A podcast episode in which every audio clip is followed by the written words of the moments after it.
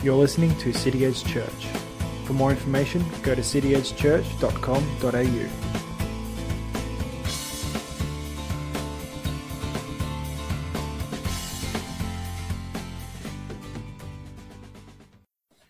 So, after a couple of weeks' break, we're uh, coming back to John chapter 4. So, if you've got your Bibles handy or uh, your Bible apps on your phone, fire them up and uh, go to John 4 24. And uh, we're back in the story of Jesus meeting the Samaritan woman at the well.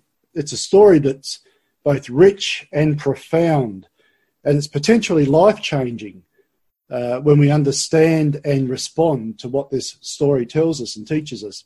So we'll pick it up in verse 24. It says, God is spirit, and those who worship him must worship in spirit and truth. The woman said to him, I know that Messiah is coming, he who is called Christ.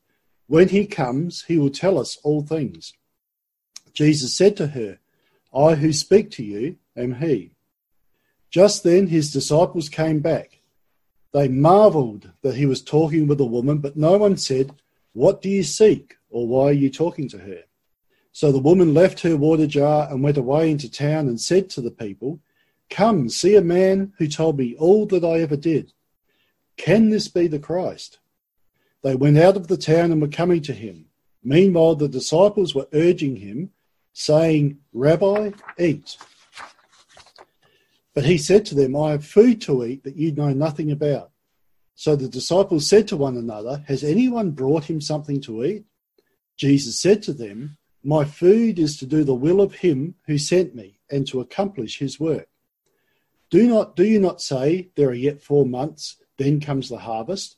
Look, I tell you, lift up your eyes and see that the fields are white for harvest. Already the one who reaps is receiving wages and gathering fruit for eternal life, so that the sower and reaper may rejoice together. For here the saying holds true one sows and another reaps. I sent you to reap that for which you did not labour. Others have laboured, and you have entered into their labour.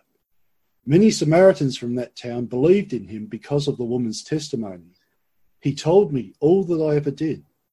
So when the Samaritans came to him, they asked him to stay with them, and he stayed there two days. And many more believed because of his word. God is spirit, and those who worship him must worship in spirit and truth. And the woman said to him, I know that Messiah is coming, he who is called Christ. When he comes, he will tell us all things. Jesus said to her, I who speak to you am he. I've talked in previous messages about what it means to be a true worshipper, one who worships the Father in spirit and in truth. If you miss those, you can catch up by our podcast or our website or our Facebook page or our YouTube channel. Then this illiterate outcast woman wants to talk to him about the coming Messiah. John, in typical fashion, helps his readers to understand this unfamiliar Messiah word with a little note, he who is called Christ. Now, Christ is not Jesus' surname. His name was most likely something like Jesus bar Joseph, that is, Jesus, son of Joseph. It's a, a bit like a person with the surname Johnson, who had an ancestor at some time in family history who was known as Barry, son of John, Barry Johnson. Messiah, Christ, is a title, and it's an important one. We'll come back to look at it in a bit more detail in the future message. It's interesting that Jesus reveals himself to this Samaritan woman and to no one else so far as the Messiah. In fact, it won't be until his trial that he admits to anyone else that he is the Messiah. But the title carried some unwanted political baggage with the Jews and the Romans at this point in history. It may be that if he revealed himself at the Messiah in Jerusalem, as the Messiah in Jerusalem, the people would have tried to crown him as king on the spot. That would have caused political and probably military chaos and slaughter. Jesus is and was king, of course, but he was never going to allow anyone to force his hand about when and how he revealed his kingship. My hour has not yet come is a common phrase in John's Gospel. In answering this woman, he not only reveals to her that he is the long awaited Messiah, but she's the first person to hear him claim to be God. I who speak to you, I am, is what he says to her. She knows exactly what he's claiming to be none other than the God who spoke to Moses from the burning bush in Exodus. It's the claim that will eventually get him crucified. But for now, he's pleased to reveal it to this woman. In verse 27, just then the disciples come back. They marveled that he was talking to a woman, but no one said, What do you seek? or why are you talking to her? So the woman left her water jar and went away into town and said to the people, Come, see a man who told me all that I ever did. Can this be the Christ? They went out of the town and were coming to him. Just as Jesus finishes his conversation with her, and perfect timing, as always, with Jesus' ministry, the disciples return with some food. And against all social conventions, they find Jesus talking to a Samaritan woman. They marveled, it says, which probably doesn't really give us a clue to their reaction. It makes it sound like uh, they were saying or they were thinking, what a wonderful thing that the master would be having a conversation with a woman.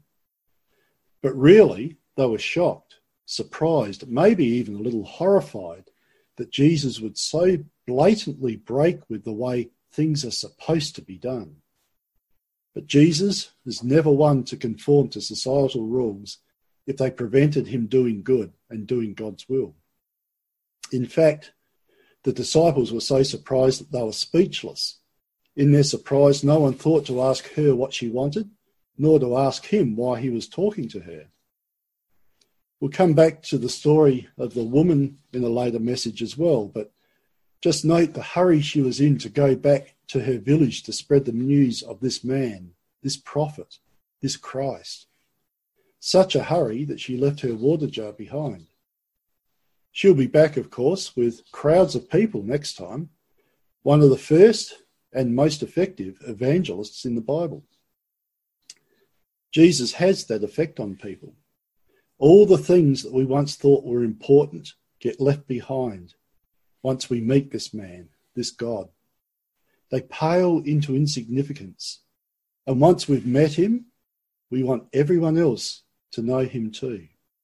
It's only natural when Jesus has a heart changing, life changing impact on you. William Barclay has said the Christian life is based on the twin pillars of discovery and communication. No discovery is complete until the desire to share it fills our hearts.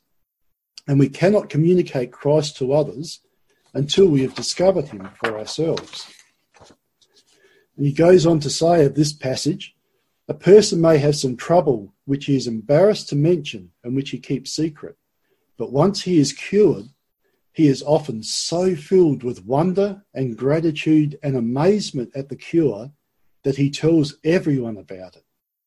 A man may hide his sin, but once he discovers Jesus Christ as Saviour, his first instinct is to say to men, Look at what I was, and look at what I am. This is what Christ has done for me. That strikes me as a pretty accurate description of this woman's response to Jesus. In verse 31 Meanwhile, the disciples were urging him, saying, Rabbi, eat. But he said to them, I have food to eat that you do not know about. So the disciples said to one another, Has anyone brought him something to eat? Jesus said to them, My food is to do the will of him who sent me and to accomplish his work. Jesus must be the undisputed master of cryptic comments. He does it all the time in the Gospels. Destroy this temple, and in three days I'll raise it up. Unless one is born of water and the Spirit, he cannot enter the kingdom of God. Whoever drinks of the water that I will give him will never be thirsty again. And now I have food to eat that you do not know about. Four cryptic phrases, and we're only in the beginning of the Gospel of John. No wonder people had so much trouble understanding him. Sometimes he uses his cryptic comments to lead people into a deeper discussion, to teach them spiritual things by stirring their curiosity. Other times, though, there seems to be a more sinister reason, one that may not sit very comfortably with us, but is true nonetheless.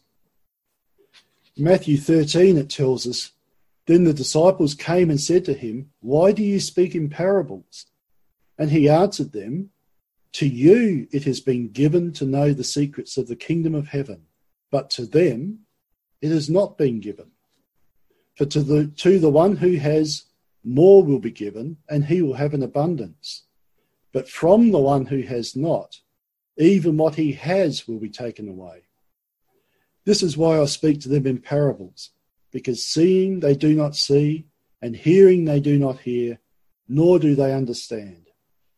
Indeed, in their case, the prophecy of Isaiah is fulfilled that says, You will indeed hear, but never understand, and you will indeed see, but never perceive. For this people's heart has grown dull, and with their ears they can barely hear, and their eyes they have closed, lest they should see with their eyes, and hear with their ears, and understand with their heart, and turn, and I will heal them. It seems that sometimes Jesus spoke in parables deliberately so that they would not understand. In God's sovereign will, it seems that He has decided that some will hear and understand. To you, it has been given to know, and to others, He will not grant that understanding. But to them, it has not been given. Now, I'll say no more about that for now. The whole idea that this nice guy Jesus would deliberately exclude some people from understanding him is a bit confronting. But it's something I'll leave for you to ponder and search out for yourself. Here, Jesus is again using an everyday item to teach deeper spiritual truths. Recall at the start of the chapter that the disciples had gone into town to buy food.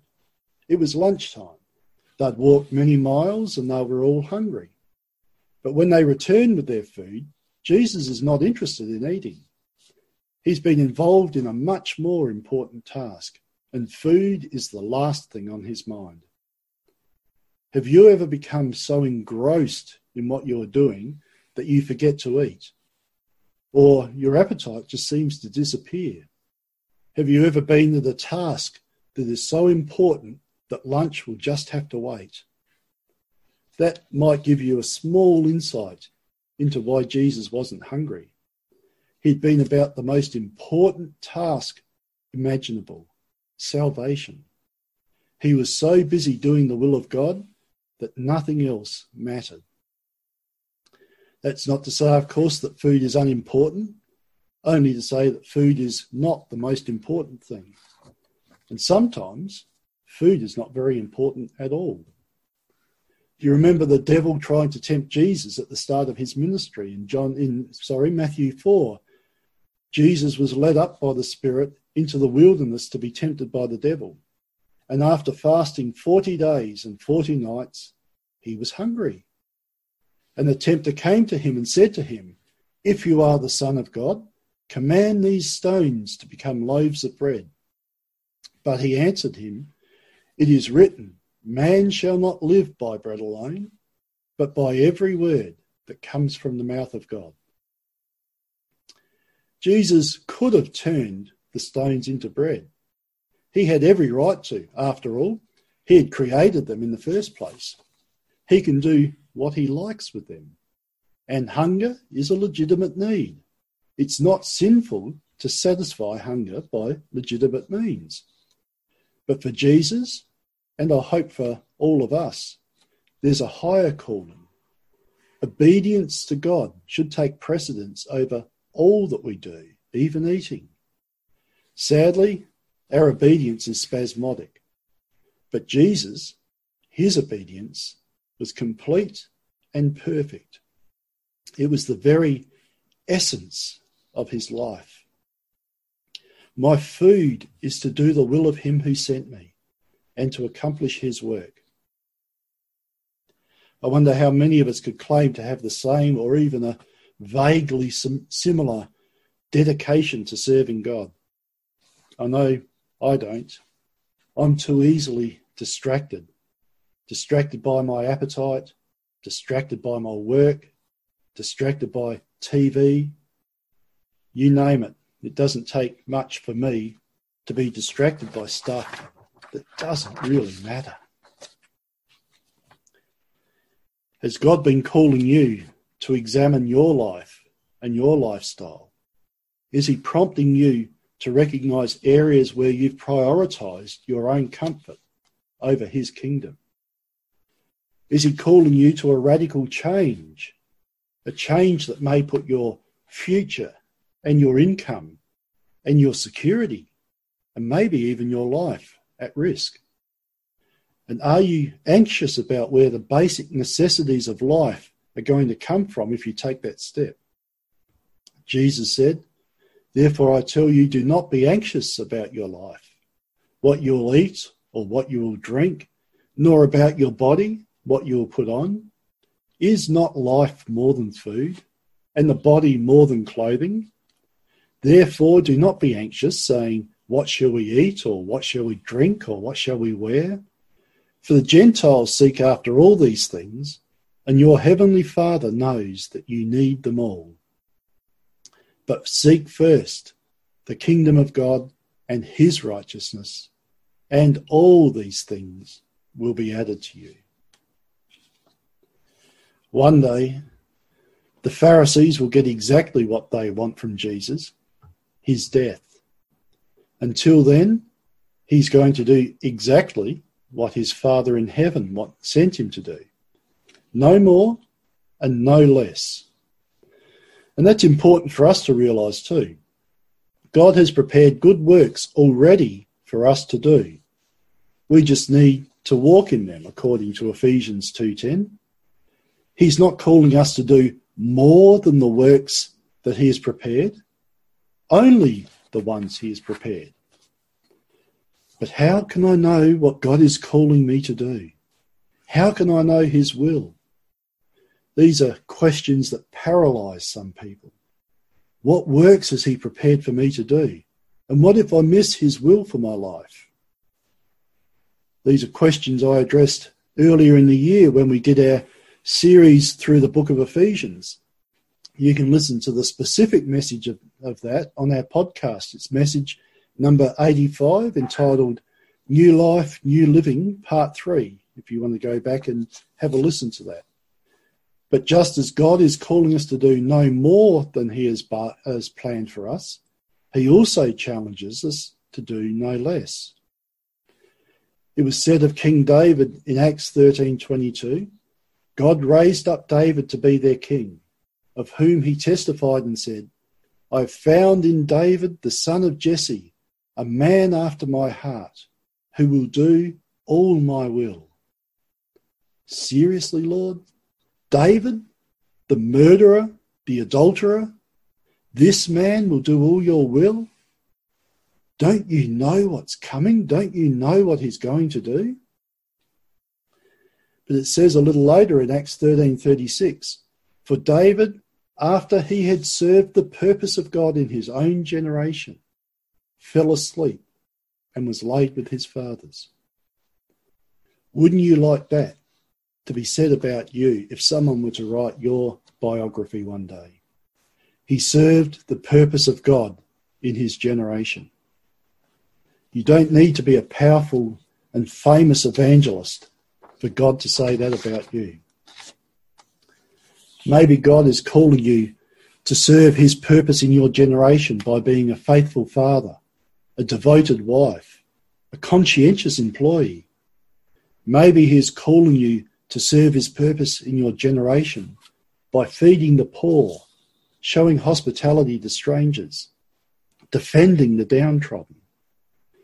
And yes, maybe He's calling you to serve His purpose in your generation by quitting your job and going to preach the gospel in India or New Guinea or Russia.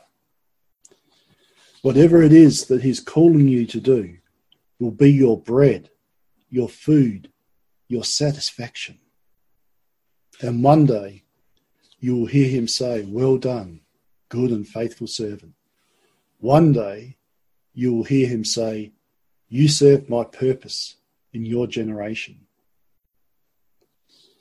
Now, we all have a natural, inbuilt need for food. There's nothing wrong with having a physical appetite.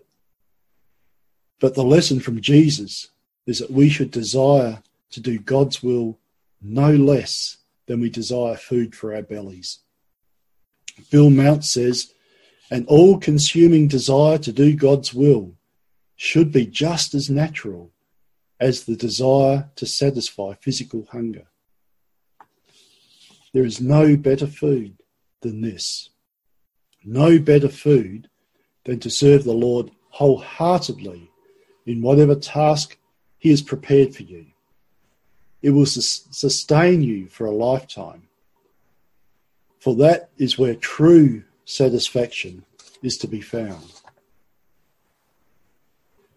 When they finally succeeded in arresting Jesus, they conducted a mock trial and nailed him to, to the cross.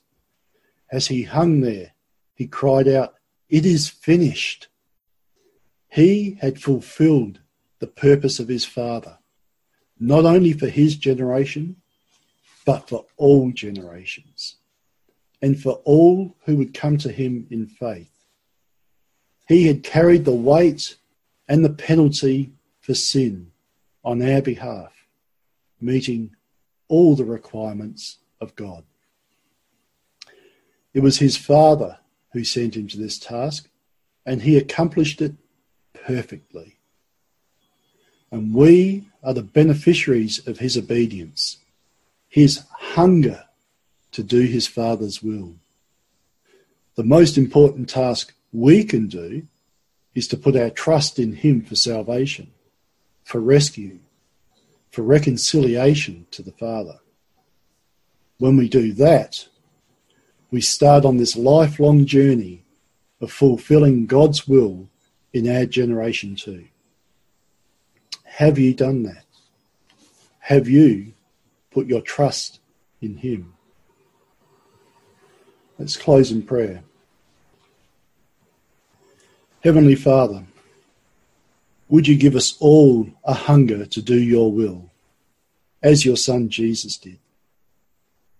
We pray this, Lord, so that more people may hear of you, believe in you, and trust in you for their salvation, and so that your kingdom may be advanced. Would you take away the blinders from our eyes, Lord, so that we would understand your word and obey from your heart. Would you sustain us by your life giving word to do all your will for our life and fulfill your purpose for us in our generation? And we pray all this in the name of your Son, our Saviour, Jesus Christ. Amen. Thanks for listening to City Edge Church. For more information, go to cityedgechurch.com.au.